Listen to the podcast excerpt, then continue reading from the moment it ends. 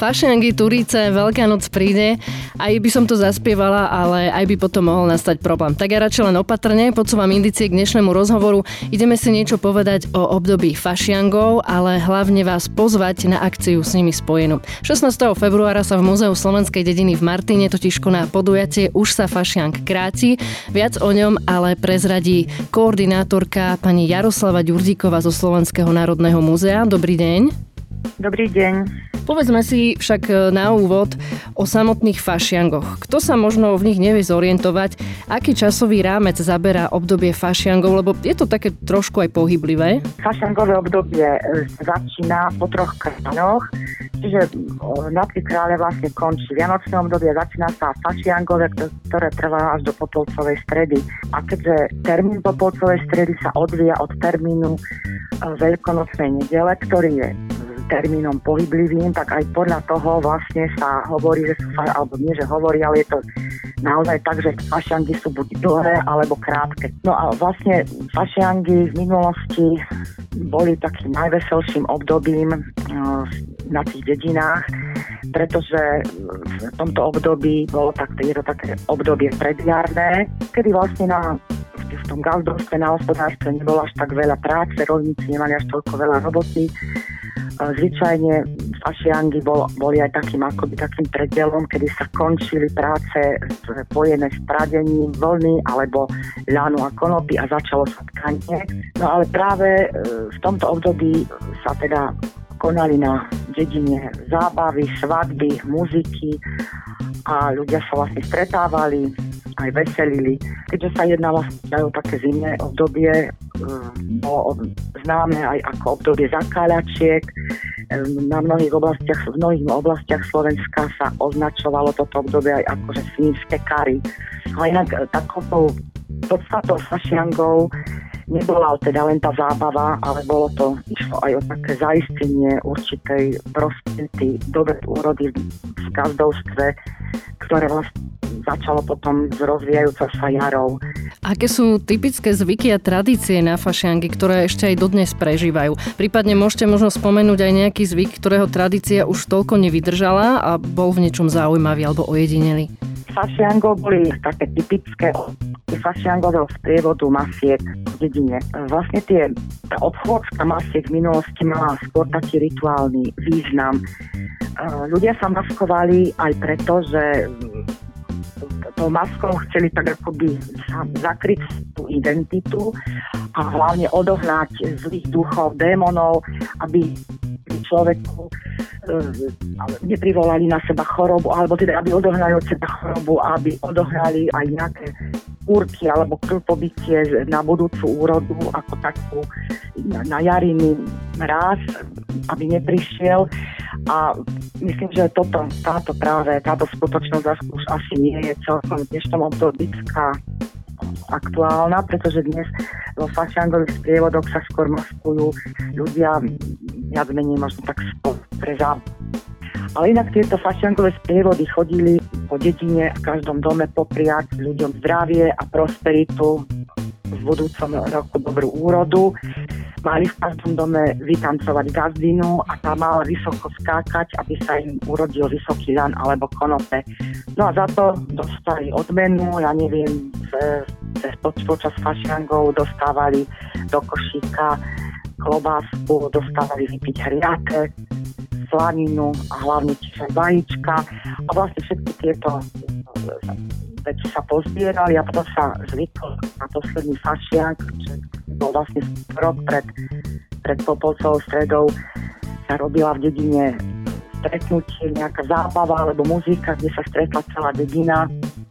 A tam sa všetky tieto e, pozbierané vajíčka a on, ináč ešte pri tomto pochovávaní basy sa zvyčajne mnohora spievali aj také kuplety, také žartovné, aktuality, by som to nazval, o obyvateľoch dediny za účasti vlastne všetkých tých, ktorí sa na to mohli aj dobre zabaviť. Čiže susedia si robili žarty navzájom zo seba? Navzájom si robili, áno, áno. Myslím, že e, táto tradícia pochovávania, pochovávanie basy na nejakej zábave je, je prežíva aj dodnes. Teda.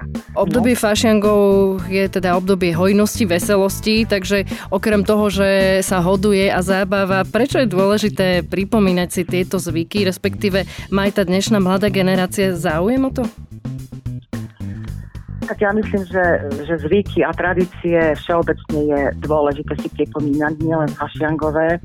A myslím si, že v posledných rokoch nastáva taký, také určité obnovenie tých tradícií. Mnohých mestách sa konajú vianočné trhy alebo treba na dedinách rôzne jarmoky pri rôznych príležitostiach alebo nie oslava dní vody v Necpaloch alebo kdekoľvek. Skrátka sa, sa vracajú sa mnoho razy taká, takéto pripomínanie si tých tradičných tradičných nejakých zvykov, ale fačanková tradícia mm, sa roky udržiava v dedinách. Eh, myslím si, že hlavne zásluhou dobrovoľných hasičov a folkloristov. Dnes po dedinách chodievajú maskované sprievody a taktiež ich ľudia, obyvateľia obdarúvajú tiež to slaninou, vajíčkami, klobáskou, takže toto také je stále živé. Taktiež vlastne aj tie zábavy s pochovaním basy sa, sa ešte konajú aj dodnes. Hoci si myslím, že v súčasnosti tie fašiangy majú skôr taký spoločenský charakter, kde sa ľudia stretávajú, zabavia, zabavia sa aj na tom, ako vyzerajú navzájom v tých maškarách. No, takže a masky si skôr zhotovujú také už súčasné, iné, ako boli v minulosti. No však nakoniec tradičné masky možno vidieť práve v tom múzeu. No. Ale aj u nás v Múzeu Slovenskej dediny e, na našom podujatí počas rokov už aj dozadu vidíme a cítime, že veľa ľudí, viac, čoraz viacej ľudí, nemôžem povedať, že len mladých, proste odchodia aj celé generácie, ale tak isté, že hlavne mladší ľudia uh, sa prídu preobrieť ako to nazvala dobrovoľníci, hej, dobrovoľne sa zúčastnia fašiangového sprievodu, zrejme sa chcú tiež zúčastniť alebo zažiť trochu toho fašiangového veselia. Ale aj v školách bývajú e, celé roky ako fašian, počas fašiangov také tie detské karnevály. Takže to je tiež určitým spôsobom tak tá tradícia, ktorá sa dodržiava. Tak snad sa to bude ešte posúvať čo najdlhšie ďalším mm. generáciám. Podujete, už sa Fašiank kráti v Múzeu Slovenskej dediny v Martine. Má už nejakú tú tradíciu. Viete nejako stručne zmapovať jeho vývoj? Ako prvé, vlastne ako prvýkrát sa v rámci nášho kalendária národopisného roka, ako sa volá teda celý ten cyklus našich podujatí, sa konalo v roku 2000, takže som zistila, že 20. krát ho ideme vlastne tento rok realizovať. No a ako prvý účinkujúci boli maškary, ľudia z voľného združenia z ulice Nadsadia zo Záturčia a členovia folklórnej skupiny z Bystričky. A postupne sa vlastne na, na tento sprievod alebo na, toto, na tento program nabaľovali hlavne pracovníci, kolegovia zo Slovenského národného múzea v Martine, postupne samozrejme aj folkloristi z iných, z iných uh, krajov alebo vlastne z iných regiónov. Boli to z Liptova, ja neviem, z Povazia, z Turca, samozrejme z Horheronia. No a tí kostýmy a má masky vlastne pre účastníkov toho fašangového maškárneho sprievodu sme si zvyčajne poväčšine zhotovili sami podľa vzorov a, a podľa vzorov typov, ktoré máme jednak v zbierkach e, v Slovenskom národnom múzeu, v depozitároch, alebo takisto aj podľa nejakej literatúry, podľa fotografií, už potom aj podľa vlastnej fantázie. Takže na tomto tiež e, sa mnohokrát celkom aj zabavíme, pretože treba aj niečo povymýšľať, ako sa to technicky, technicky urobiť tak, aby to tomu človeku sedelo, aby v tom sa mohol pohybovať pretože nie vždy nájdeme taký ten vzor, podľa ktorého by sa to dalo presne urobiť. Máte to ale každopádne pestre, keď je práca aj zábavou. No, isté, že. No, v programe aktuálneho ročníka sa spomína aj fašiangový sprievod, ktorého súčasťou bude chlap v koši, túroň, chriapa, slamenár. Čo si pod tým predstaviť, alebo akú nesú symboliku? Lebo mňa špeciálne teda zaujíma ten chlap v koši. Isté, že v tých, v tých uh fašangových sprievodoch sa, sa vlastne súčasňovali alebo účinkovali masky rôzneho charakteru. Ako jedni z najstarších boli práve zvieracie masky, ale čo sa týka konkrétne vašej otázky chlap z koši, to boli viac menej také uh, aj vymyslené postavy, ktoré predstavovali akoby taký svet naopak. Cez tie fašiangy sa, všet, sa hovorilo, že sa všetko smie. Mnohokrát tam tie masky vystupovali s takými erotickými a zlastívnymi motívmi.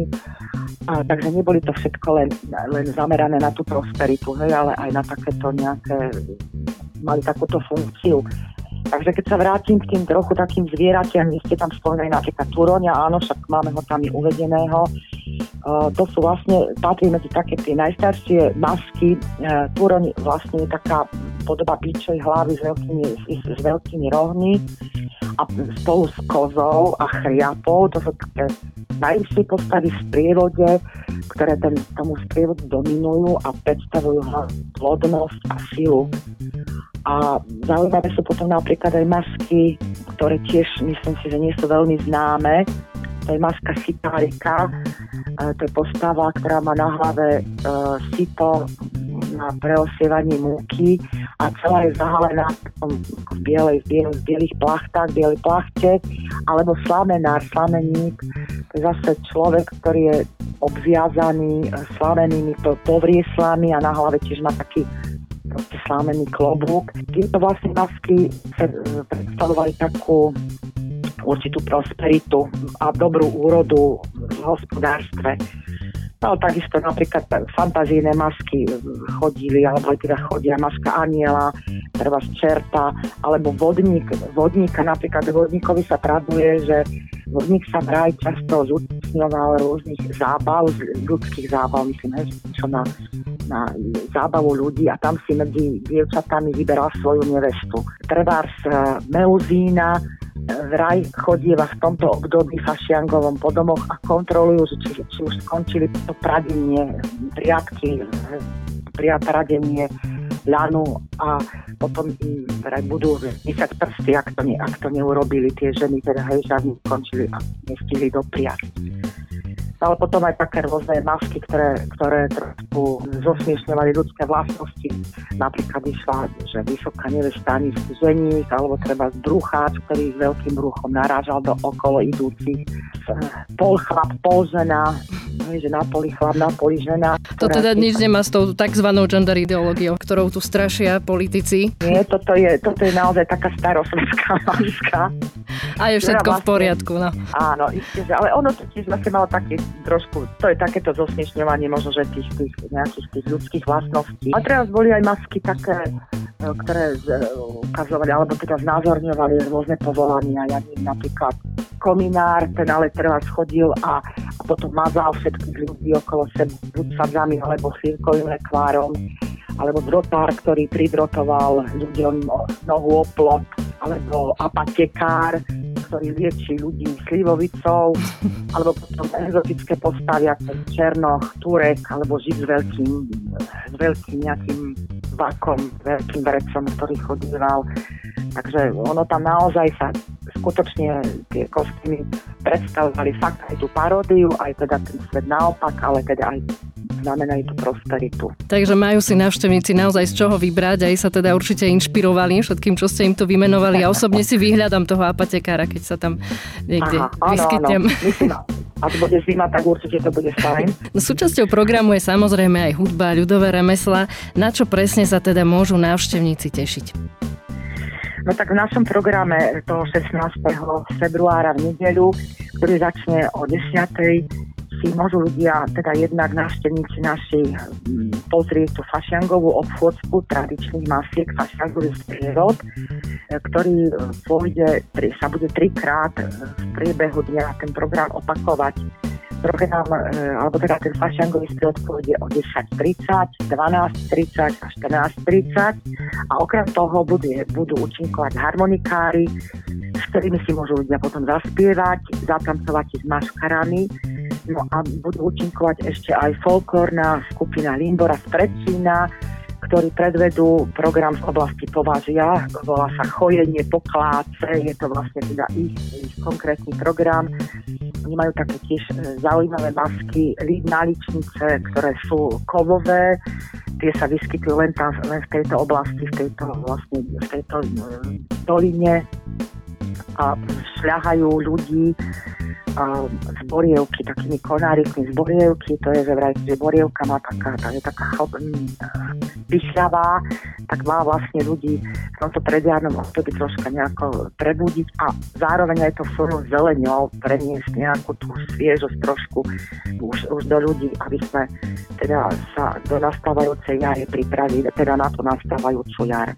No okrem toho máme pripravenú aj ukážky ľudoverých remeselníkov, a ochutnávku e, čajov, takých e, našich vývarov bylinných, e, ktoré sa urodili a nazbierajú v, agro, v našej agroexpozícii, teda Múzeum Slovenskej dediny. A takisto budú pripravené aj hašiangové špeciality v krčme. No a všetko to znie tak vábivo, lákavo, ale poďme teraz k tej najchutnejšej časti podujatia. Na zábava nemôže chýbať dobré jedlo. Samozrejme, aké tradičné špeciality možno ochutnať na podujatí, alebo čo je vlastne súčasťou fašiangov ako takých?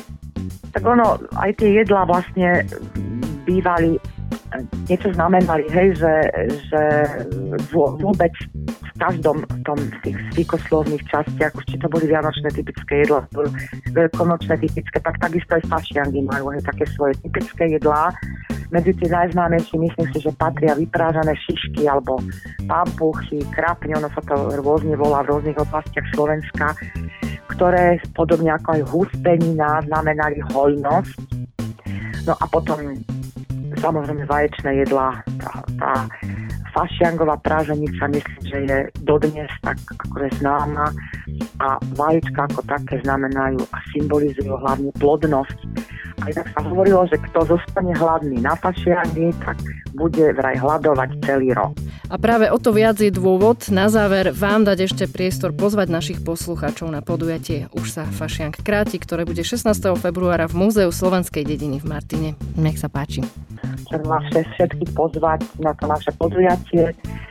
Myslím, že na ne býva vždy taká dobrá atmosféra, pretože tu naozaj si môžete prísť a e, masky vidieť, e, siahnuť na ne, s nimi sa porozprávať, myslím tak akože s tými nositeľmi tých maskách, prečo je taká maska, trošku sa o tom aj dozvedieť, samozrejme sa aj teda zaspievať a dozvedieť sa aj niečo vlastne o tých našich tradíciách. Takže znova ešte raz 16. februára v nedeľu na podujatí Ústav Fašiank kráti do Múzea Slovenskej dediny. Ďakujem, že ste si našli čas a pozvali našich poslucháčov. Rozprávali sme sa s pani Jaroslavou Ďurdíkovou zo Slovenského národného múzea. No ja teda na záver prajem, aby vám podujatie vyšlo nad očakávané predstavy a prajem ešte pekný zvyšok dňa.